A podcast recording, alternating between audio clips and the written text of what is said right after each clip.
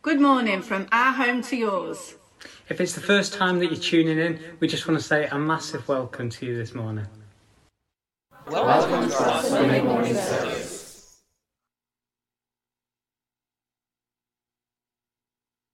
Jesus said, All those the Father gives me will come to me, and whoever comes to me, I will never drive away. For I have come down from heaven, not to do my will, but to do the will of him who sent me.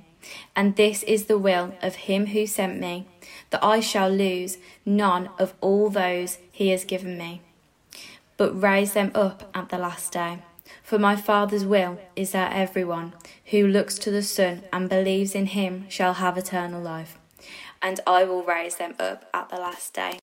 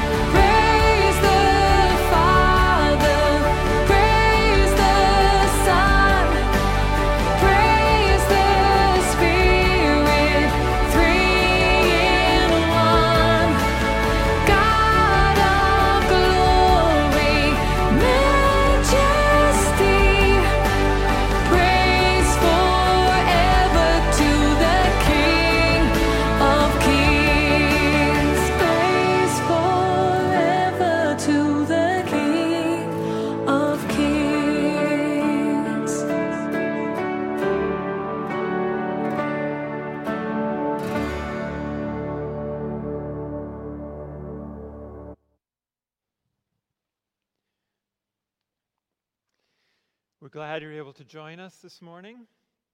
And I'm sure during this past week, many of you have been wondering about the new government guidance that will be coming into effect in July and what that will mean for us as a church. Well, at the moment, all I can say is that as elders, we are considering what would be best for us as a church, and that's not always easy to figure out, but we'll soon be letting you know what the plans are. But for today, we thank God that we can meet this way and also that we can hear from different members of the church as we have been over the past weeks. And this week I spoke to John and Carol Whitehouse, and we're going to hear from them now.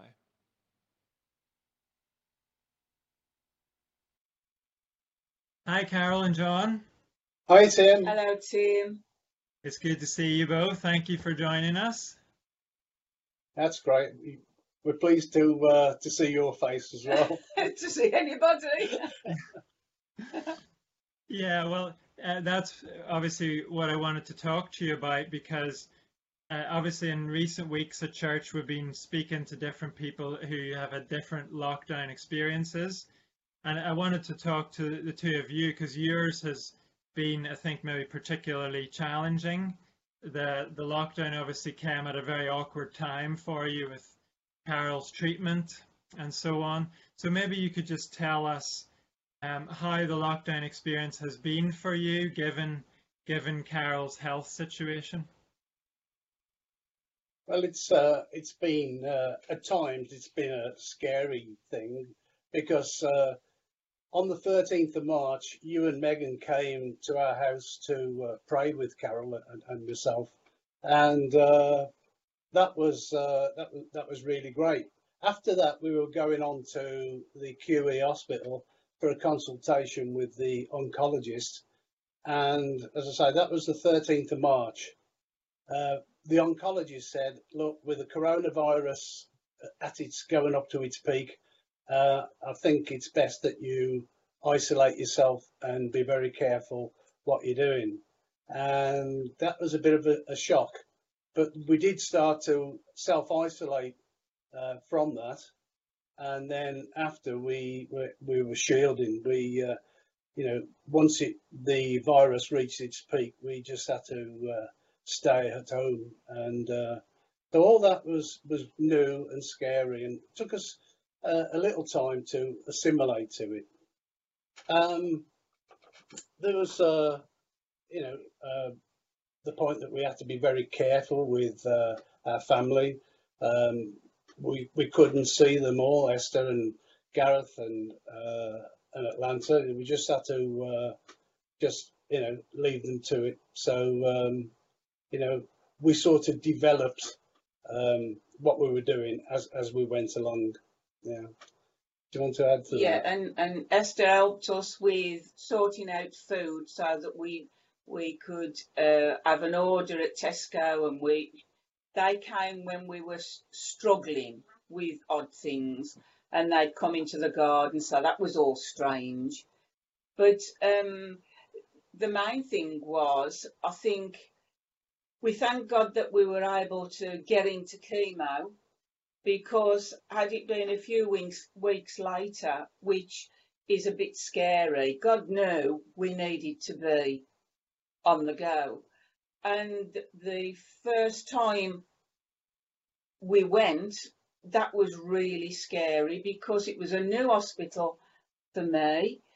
Um, and there was hardly anybody in the car park. And we went to the foyer at the Queen Elizabeth. And then you realise that um, it was different because they stopped John from going with me I had to go up six flights of stairs, which I hadn't got a clue. And I felt like running away. But it's like that's when your faith comes in and you have to move. And then God's there. And he was. And it was scary because it was the day they were closing wards as well. And I sat there having chemo, watching them empty wards. So it was almost surreal going into a hospital that you knew there was a virus and you were going in there to be poisoned. it was, but thank God managed. And the, the next few chemos were in different areas, getting more um, isolated really, but they were looking after me well.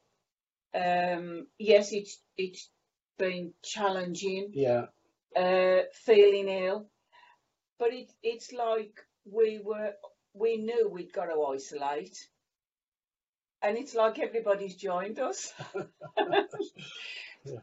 yeah. We thought we thought that uh, yeah, this is going to take us up to August with the treatment, Mm. and uh, we were just amazed that everybody else has, has joined us. You know, but the um, We wanted to support you whatever way we could. Well, we, well, I want you to all know we really appreciate Yes. it because one of the one of the things that happened last time when Carol in 2017 was having chemo, then um, we uh, you know we we really did feel you know the world was carrying on without us, Mm. and uh, as you know, we, we, so we've been right in the middle of it, and that helps with your your mental state and and that you know if you feel that you're being left behind, it's it's it's not uh, not pleasant. Yeah. Well, you've already mentioned uh, a, a little bit in terms of uh, what's helped you through these past months, but maybe you could tell us a little bit more, just both in practical uh, ways that you've been able to deal with things and also maybe spiritually what has helped you uh, in that way during this time. I think for me, um, I've had to, it's tested my faith and yet it's made me stronger. Because when you're at the end, you've got nowhere else to go. And when, as Christians, we say we've got faith, we say we trust Him, but it's when the chips are down and you literally have to go from uh, a fear point of view to step out and look above. And I found if I take my eyes off Jesus at all, I could go down. And there was something I read the other day about faith combating fear. And that's absolutely what I felt as I've gone along. And each time has been a challenge. I've just said, Lord, I can't do this without you. I cannot do it. I'm at the end, I'm at the bottom. And when you feel ill as well, but He's always been there. It's Mm. me, it's me. If anything has gone to pieces, and let me tell you, we've cried a lot. Uh, and we've had a sing, which has been good. Other people might not think so, but we've had a sing. It's, it's not wise to open the window. No, it? don't open the window. but God has lifted us up. I found this the last time. The fact that when you're at the end, that's when your faith is Mm. at the top. And it and I had somebody say to me, um, Carol, you're so brave. And I said, I've been watching people having chemo and they don't know Jesus.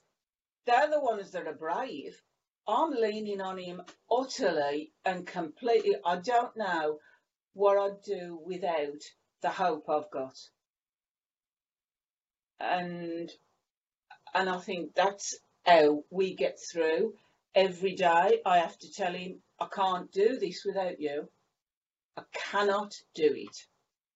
So if that's an encouragement to somebody, that's great. It don't mean to say it's been easy. Yeah. But God's good. Mm. And I think, you know, on a practical side, to be able to uh, get the services online and Yeah. to hear you and Steve, Yeah. you know, give the message every Sunday, that's that's been really encouraging and uh, it has helped really with our, our daily devotion. And uh, yeah, it's it's it's been special. I mean, you know, on practical sides, I mean, I, I've, I've never liked doing jigsaws yet over the last three months I've actually uh, done uh, six that was bought for me, and I've done those twice. And Rob Couchman has, has supplied me with one or two uh, that are very difficult. One I'll send straight back to him, but uh, but that's it. And then you know when we've we've been singing and learning new songs, and we, it was a song going around um, at, the, at the middle of the uh, pandemic, and that was the blessing. And uh, we've learned to play and sing that, and um, I hardly can't get through it because I always cry at the words. Yeah, so we, we, we cry when we're singing as well. Mm. But our family's been good. We've had encouragement from them. You can do it. We're we're with you. That's sort and even better that they love Jesus the same as us. Yeah. Yeah. Thank you. Um, so that's kind of brought us up to where we are now. What's the current situation with your treatment, Carol, in, in terms of being able to access that? Is that still going as originally planned? Yeah, I've got two more chemo to do, which will be in two weeks' time. The, the next one will be the 10th of of July. Um, it knocks me about completely. I was in bed for two days last week. Thank God I'm, I'm getting stronger again. So we've got two more to do. I don't know where I shall be going next time. They tell me a few days before. Same hospital, different venue. Um, and the the good news is is the fact that each time I've had a blood test, uh, the blood count or whatever it is, the blood number is coming down. And it's it, last time uh, when they told me um, it was 20 something, which is supposed to be normal. Now I just trust God each each time. Yeah. Uh, I come off the phone and I'm I probably buckle at the knees and I'm in tears. But I just thank God for whatever is next. So should finish August, God willing, and then we wait and see what they say then. But I'm looking forward to coming back to church.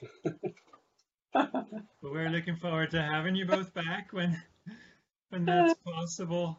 So how can we be praying for you at the moment then? I think for me, uh, peace and strength to get through it, um, and just being able to relax in Him and, and not try and go forward, where He wants me to be. Don't keep looking ahead. None of us know whether we've got tomorrow. That's none of us. So it's just being content, more and more content in Him.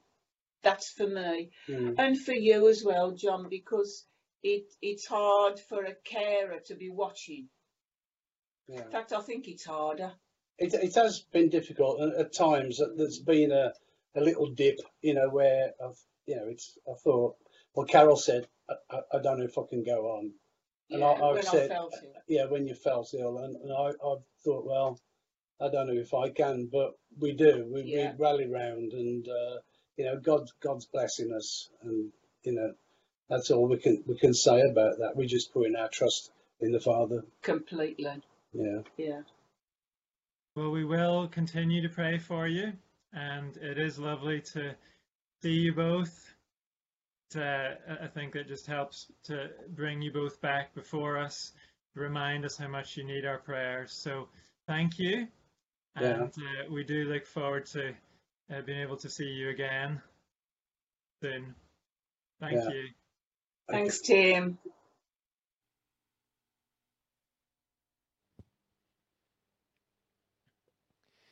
Let's pray.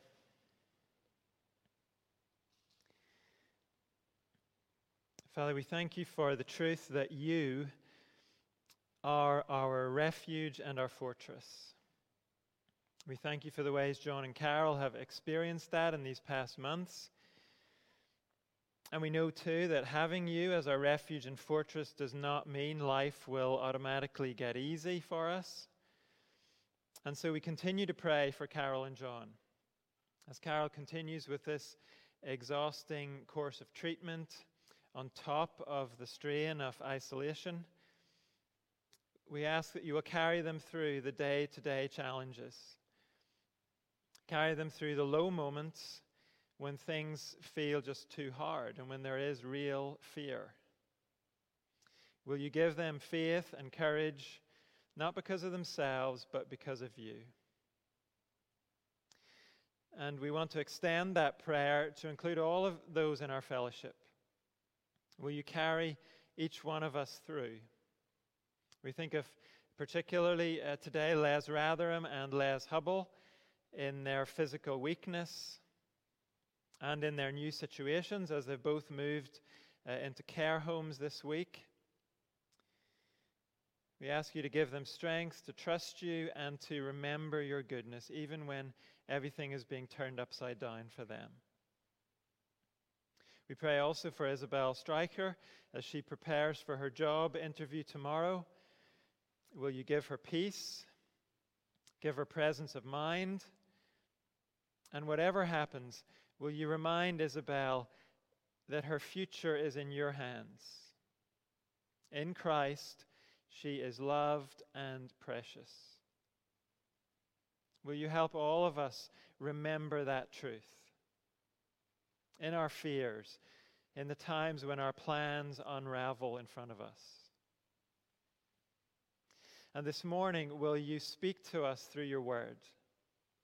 We know that even when your word comes to challenge and to correct us, even those challenges and corrections come from our loving Father who will never let us go.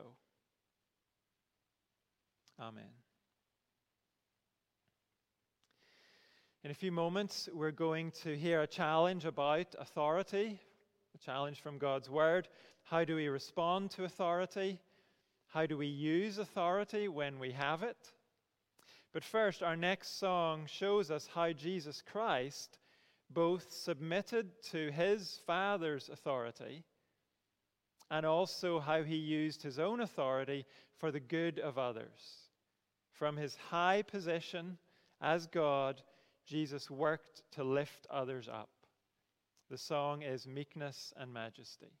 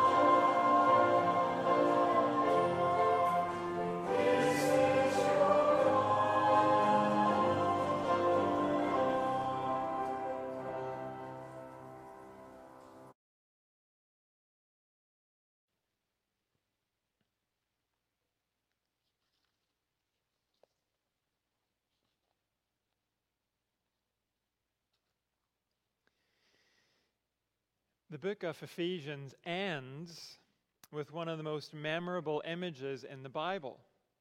It pictures you and me dressed up in very cool armor, ready to fight the devil. And that picture has not just inspired Christians. It didn't just give John Bunyan a striking image to work with when he wrote Pilgrim's Progress and pictured Christian in a bloody battle with Apollyon. I wouldn't be surprised if the end of Ephesians inspired plenty of non Christians as well, like the original creators of the Marvel characters. It's not hard to go from the picture of Christian fighting Apollyon to Captain America or Iron Man or Captain Marvel fighting the demonic looking enemies they fight. That probably gives you a clue as to what my family has been doing during the lockdown. It's inspiring to think of an armored hero taking his or her stand against a satanic beast. And if you and I are going to live the Christian life, we need the inspiration of that picture. The Christian life involves serious spiritual warfare against the devil and his demons. But there is another kind of warfare involved in the Christian life. It doesn't have a cool image to go with it, but it is equally important. And you and I, as Christians, dare not neglect it. The passage we're going to look at this morning is not about fighting the devil, that will come next week. Today's passage is about the other spiritual warfare. What is that spiritual warfare? Well, it's the battle you and I are called to fight in our own hearts. It's a battle against the deep desire in our heart to either rebel against authority or to abuse authority.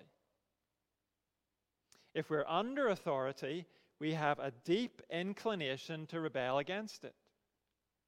And if we have authority, we have a deep inclination to abuse that authority to use it in ways that harm others.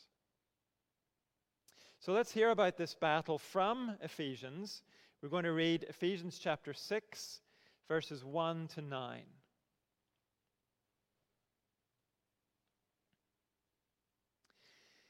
Children, obey your parents in the Lord, for this is right.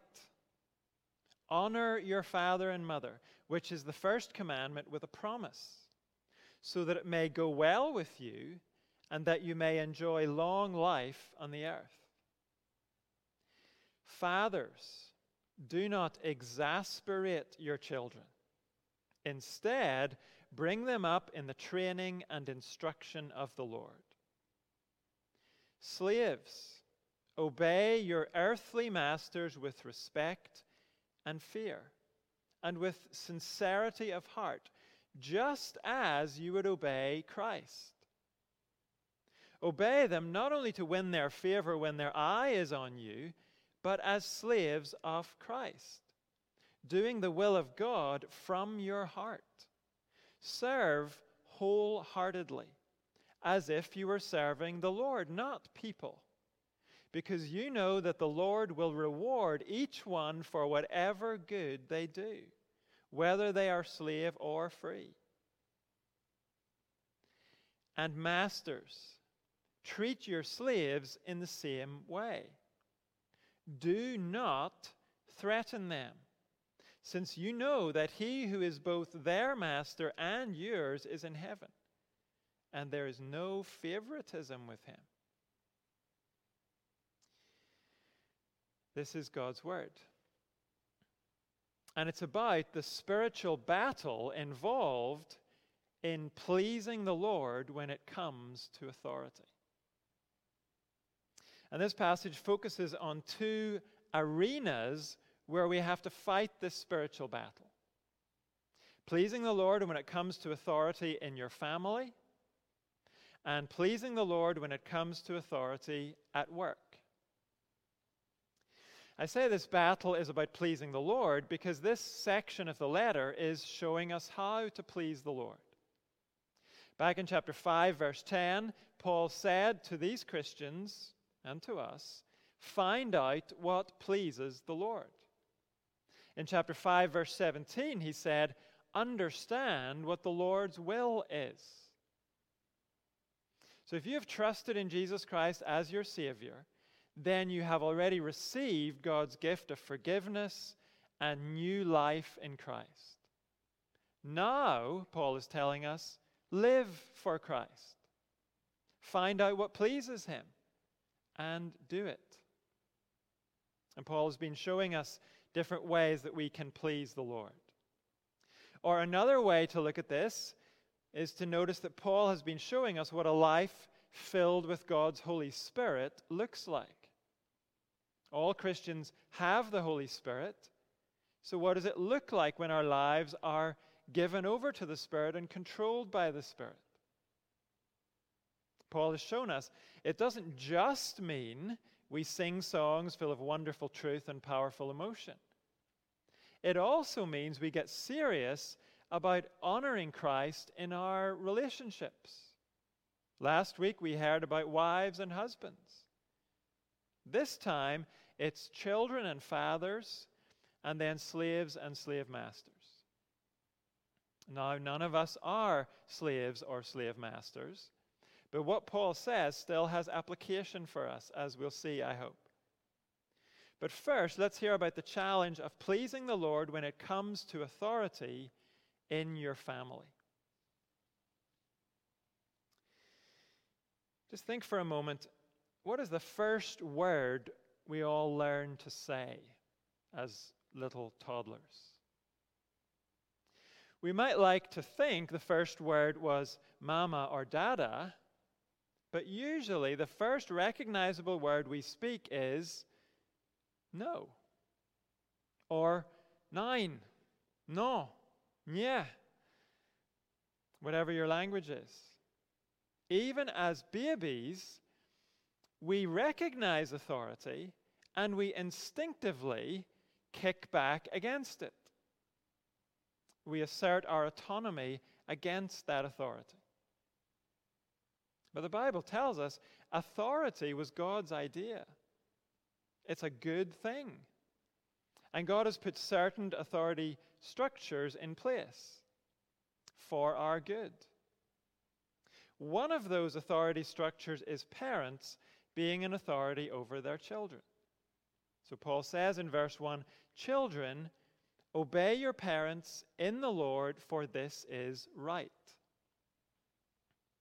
Children here includes teenagers as well. Paul is saying this to you. Paul doesn't think you have to be in your 20s before you get serious about following Jesus. There's no lower age limit to trusting in Jesus. That means there's also no lower age limit when it comes to living a life that pleases Jesus. And one way to please Him is to obey your parents or your carers. When verse 1 says, Obey your parents in the Lord, that does not mean only obey your parents if they're Christians.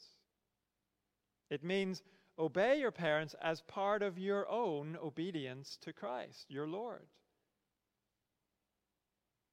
If you're a Christian, then you will want to please the Lord, so obey your parents. And Paul adds, For this is right. Back in chapter 5, he spoke about things that are not right, things that are improper, things that are out of place for God's people. But this is right. I think we kind of know that without being told. We know it would be weird to have a society where parents obey their children. We might like that idea in theory, but we know it would actually be a mess for everybody. If I had been in charge of my parents when I was 15, we'd have spent all our money on football games and McDonald's. Nothing responsible would have happened at all. So we know it makes sense for children to obey their parents, but there is something in us that wants to defy their authority. And in the face of that, the Bible says if you have the Holy Spirit, if you want to please the Lord, if you want to shine as a light in a messed up world, then take to heart the fact that obeying your parents is right. It is so right that God included it as one of the Ten Commandments. When God chose his top ten instructions for a well ordered, flourishing world, one of those instructions was honor your father and mother. The fifth commandment. And that commandment is quoted here in verse 2. And God even attached a two part promise to the commandment. Honor your father and mother so that, verse 3, it may go well with you and that you may enjoy long life on the earth. Let's take the first part first. So that it may go well with you. Is this promising that nothing will ever go badly if you obey your parents or carers? No. But it is saying life goes better when we live the way God planned for us to live. God invented parents, God gave them authority over us because that is what is best for us. Being our own boss is not best for us. My four year old self and my 10 year old and my 16 year old self was an idiot. I didn't think I was an idiot. I thought I would do a great job of ruling my life. But in fact, I just didn't have the wisdom or the experience I needed for that. And I can't really claim I've made much progress since then. But the point is, God was good to me by giving me parents who did not bow to my will. They didn't let me rule. Tedd Tripp explains it like this True joy is not having my own way, but following the will of God. Living as God has ordained is the best life a created being can have. The way God has ordained things means the way God has set things up. And He has ordained that the best life a child or teenager can have is a life of obeying his or her parents. So the first part of the promise is obey your parents so that it may go well with you. The second part is, and that you may enjoy long life on the earth. Is this a promise you'll live to be 104 if you obey your parents? No. Not every obedient child does have a long life. Paul knew that. Historians tell us in the time Paul was writing this letter, between 39 and 50% of children died before they got to their 10th birthday. Paul knew that obedient children don't necessarily escape diseases and accidents. But children who take on board the wisdom of their parents do tend to live longer than children who despise and reject their parents' wisdom. So the message here is obey your parents, not only because it is right, not only because it is pleasing to the Lord, but because it is also good for you. Now we need to acknowledge parents are not perfect. Even the best parents get things wrong. And some parents are bad, seriously bad. These verses are not telling you to keep quiet if you are being abused. God does not expect us to cover for abusers.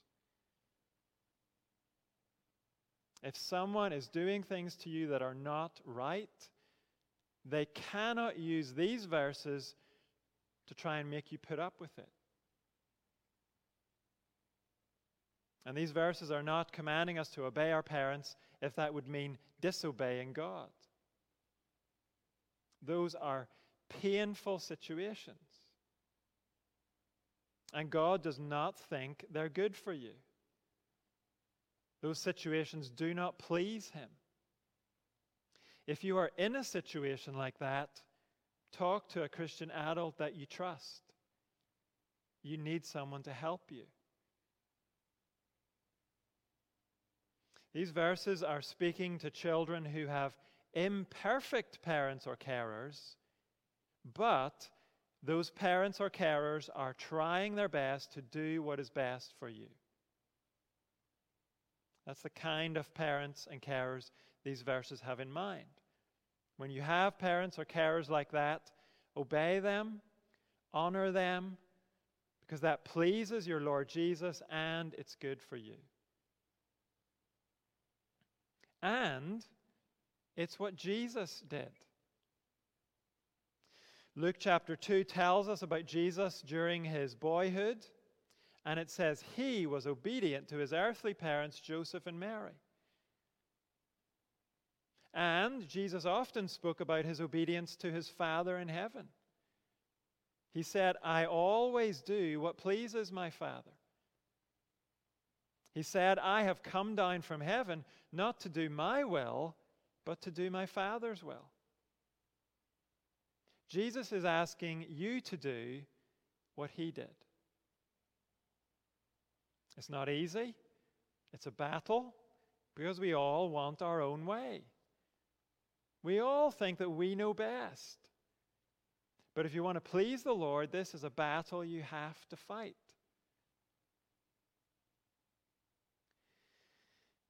Of course, at a certain point, we're not children or teenagers anymore. When we become adults, the emphasis changes from obeying our parents to helping them, and later to caring for them. As adults, we honor our parents in those kinds of ways. And many of us move from being children to having children. And the fact is, if we tend to rebel against authority when we don't have it, we tend to misuse authority when we do have it. That's what Paul deals with next. In verse 4 Fathers, do not exasperate your children. Notice he singles out fathers. That's because the Bible expects fathers to take the lead in parenting. That might not be the way it always works in our families, but if there is a father present, then this is how it's supposed to work. And because fathers are supposed to take the lead, the Bible says fathers are the most liable to exasperate their children. Or we could translate that do not provoke your children to anger. What does that mean? Well, we already know from verses 1 to 3 this is not the kind of exasperation that comes when children are told to do something they don't want to do. That is not legitimate exasperation. But our children will be legitimately exasperated if we make unreasonable demands of them, if our punishments are too severe. Our children will be legitimately exasperated if we're consistently harsh and unfair in the way we treat them. They will also be legitimately exasperated if they see us rebelling against those in authority over us. And maybe this is where it really begins to bite for those of us who are fathers. Tedd Tripp says, We cannot teach kids to respect our authority and then call our boss disrespectful names. Our children will not respect the spiritual authority of the church if we have roasted preacher for lunch on the Lord's day. They will not be grateful for civil authority if we have no concern for civil servants or the traffic laws. One sure way to exasperate our children is by demanding that they respect authority while we disrespect authority. By all means, let's talk to our kids about how often we struggle to respect authority. Because another way to exasperate them is to act like we never make any mistakes. We can share how hard we find it sometimes to respect those in authority over us. But we must also show we are committed to God's structures of authority. We dare not model a life that's consistently giving the finger to authority. That's what fathers are not to do. Then, positively, verse 4 says we are to bring them up in the training and instruction of the Lord. So it's not enough to say, I'm going to be fair and I'm going to set a good example. God calls us to more than that.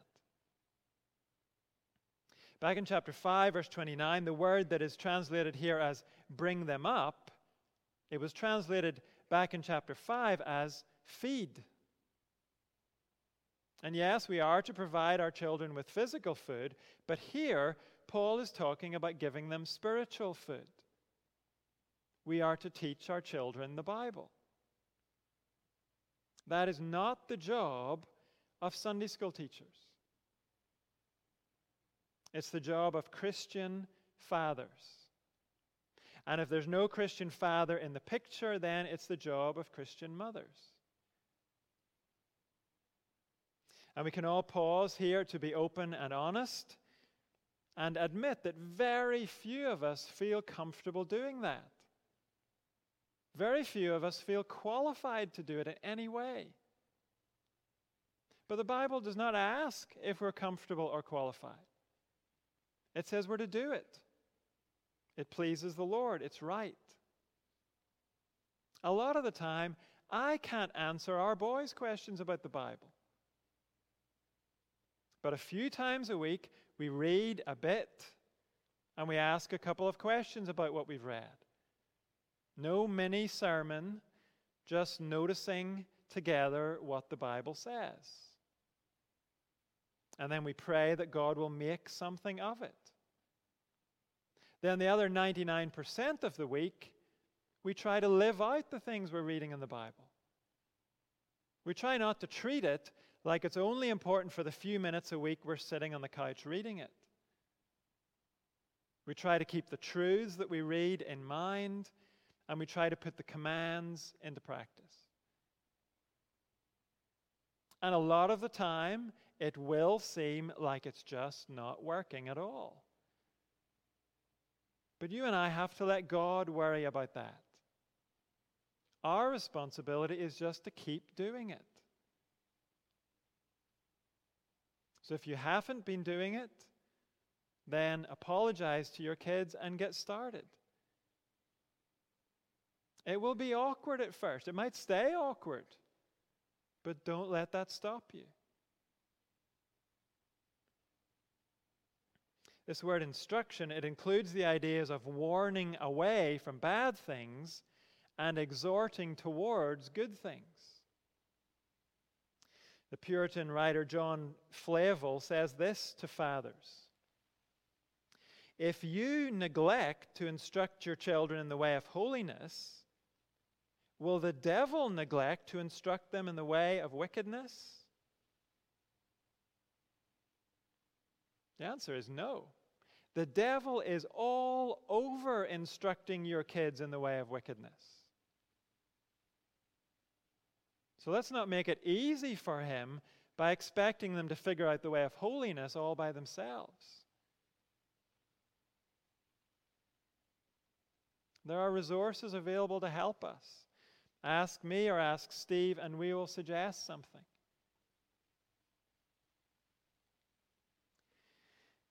So, children, younger and older ones, let's fight the rebellion in our hearts that leads us to disobey our parents. And let's also think about our attitude. Let's ask ourselves is it really pleasing the Lord if I obey, but I stamp around the house and slam doors while I'm obeying.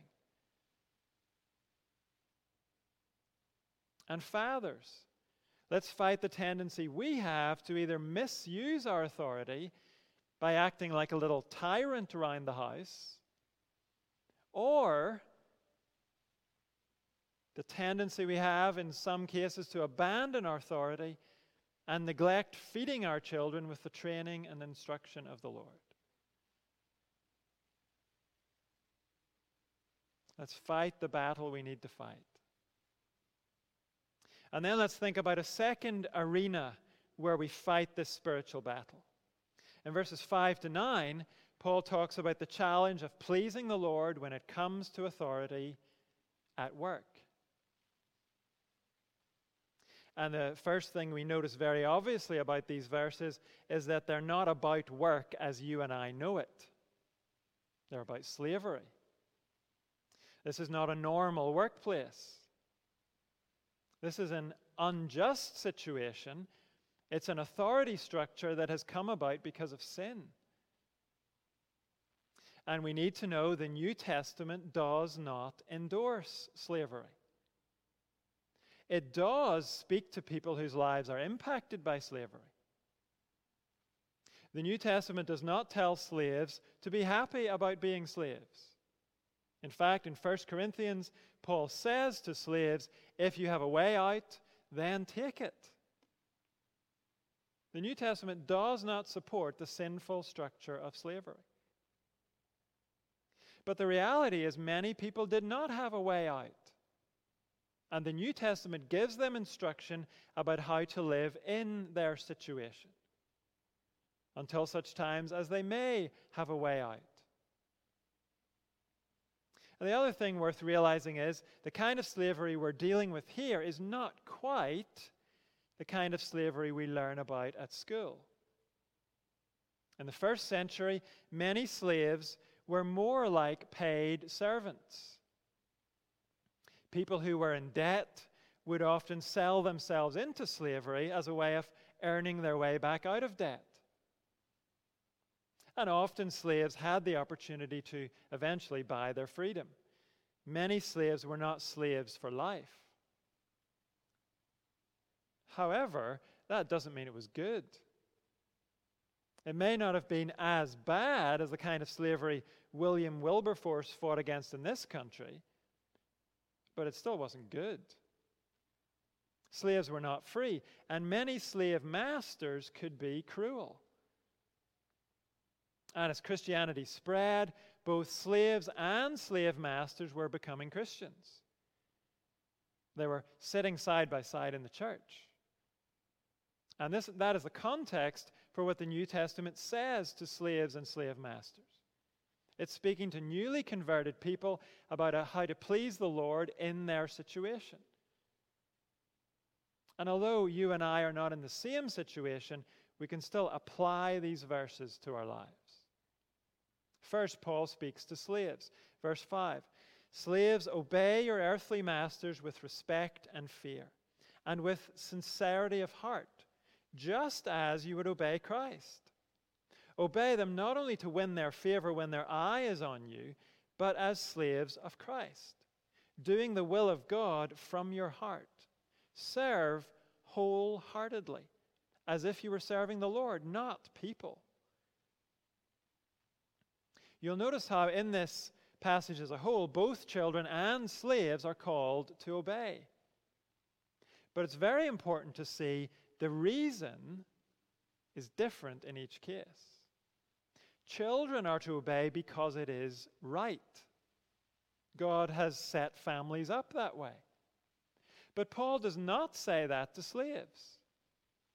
Their situation is not right. The situation they're in is not part of God's good plan for human relationships. They are not called to obey because it is right. They're to obey because their true master is Christ.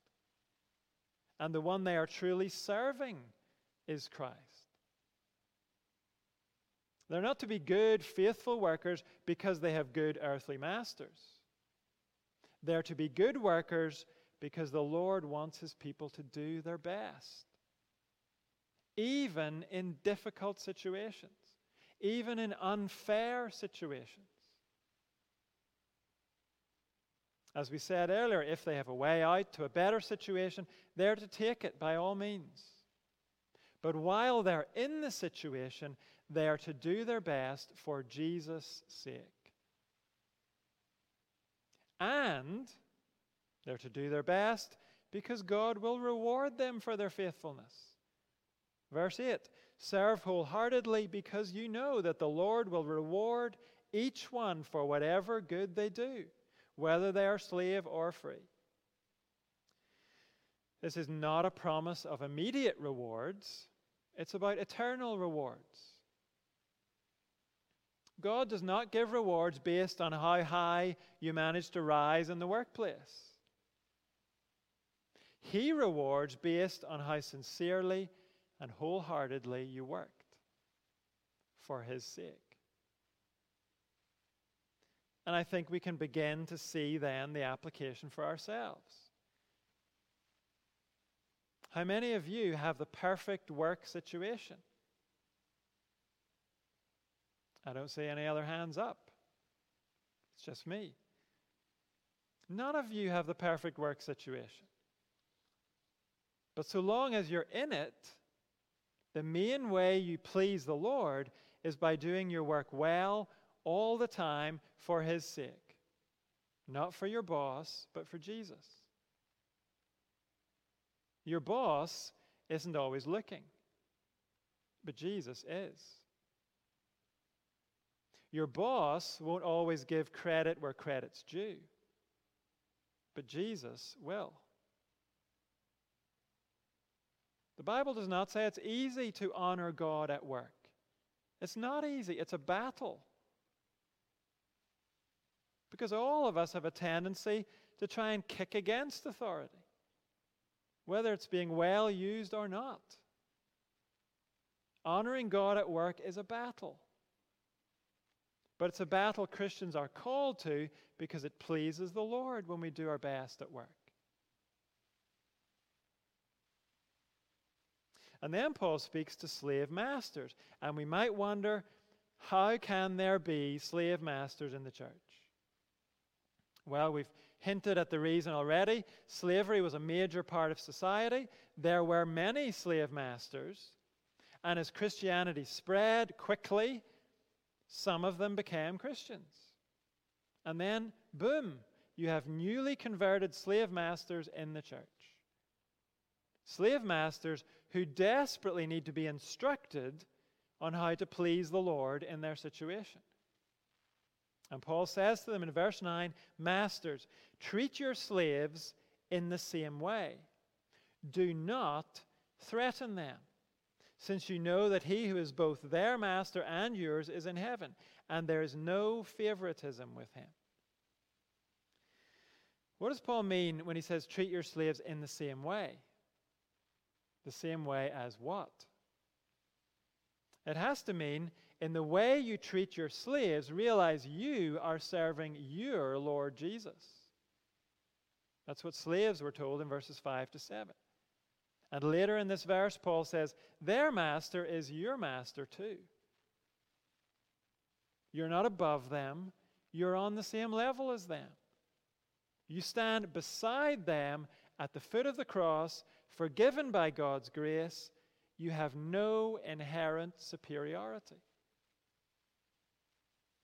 They may have nothing, you may have a lot, but in God's eyes, you're on the same level.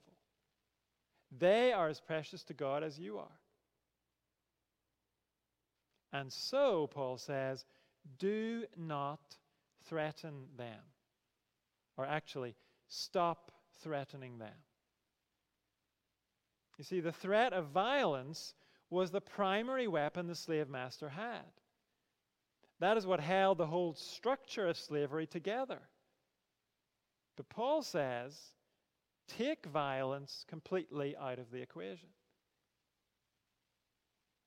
Do you see that once that happens, the whole dynamic changes?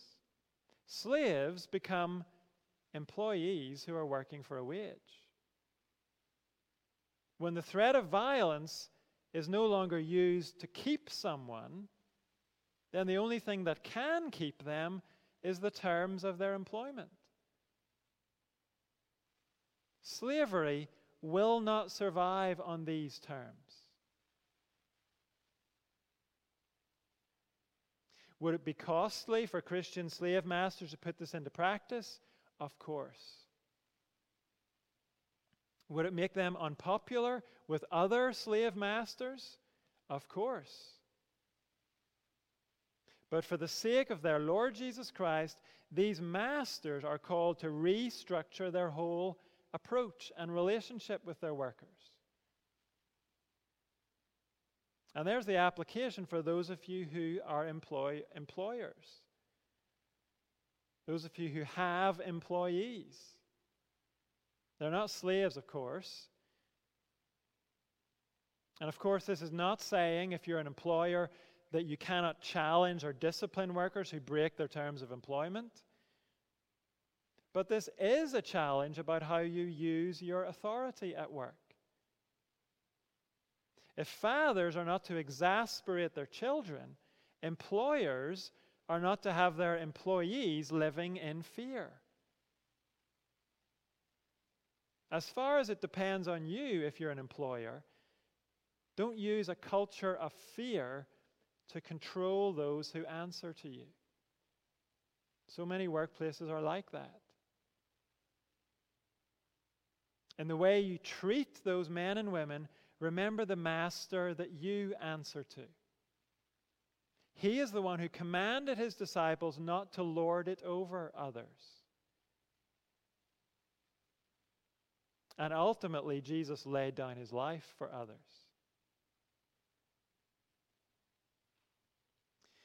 So, according to this passage, here is the spiritual warfare that you and I face. When we have authority, it will always be a battle for us to use that authority well. We will always be tempted to use it harshly or selfishly. We will be tempted to use our authority to threaten and to manipulate others. And when you and I find ourselves under authority in some situation in our lives, and we all do in some way, we're tempted to kick against that authority, to subvert it. Now, we might be tempted to be explosive rebels or sly and subtle rebels. Our preferred method of rebellion might be very direct or it might be devious. But all of us have rebellion in our hearts. It's been there since Genesis chapters 2 and 3. When God told the first man and woman, Eat from any tree but this tree. And the man and woman said, Stuff you, God. That's the one tree we're interested in. And we're going to have it. Ever since, we have all had issues with authority. But as those who belong to Christ, you and I are called not to excuse our issues with authority. We are called to go to war against them. Because that is right, because that pleases the Lord. It's a mark of those who are filled with God's Holy Spirit. So, as we close, let's take a moment first to bring this to God. Just quietly where you are? Is there one thing you can take from this? You might not be in the position at the moment of a child or a father or a worker or a master, but is there one way that you can apply this when it comes to authority in your life? Are you under some authority that you're trying to undermine? Do you have some authority that you're using badly? or not using when you should be. Let's ask God to show us the truth about ourselves and our situation. And as He does, let's commit to making the changes we need to make. Maybe it's a change of attitude, maybe it's a change of behavior. Whatever it is let's quietly speak to God about it. And let's commit to fight the battle we need to fight in order to please the Lord. We'll take a moment where we can do that now.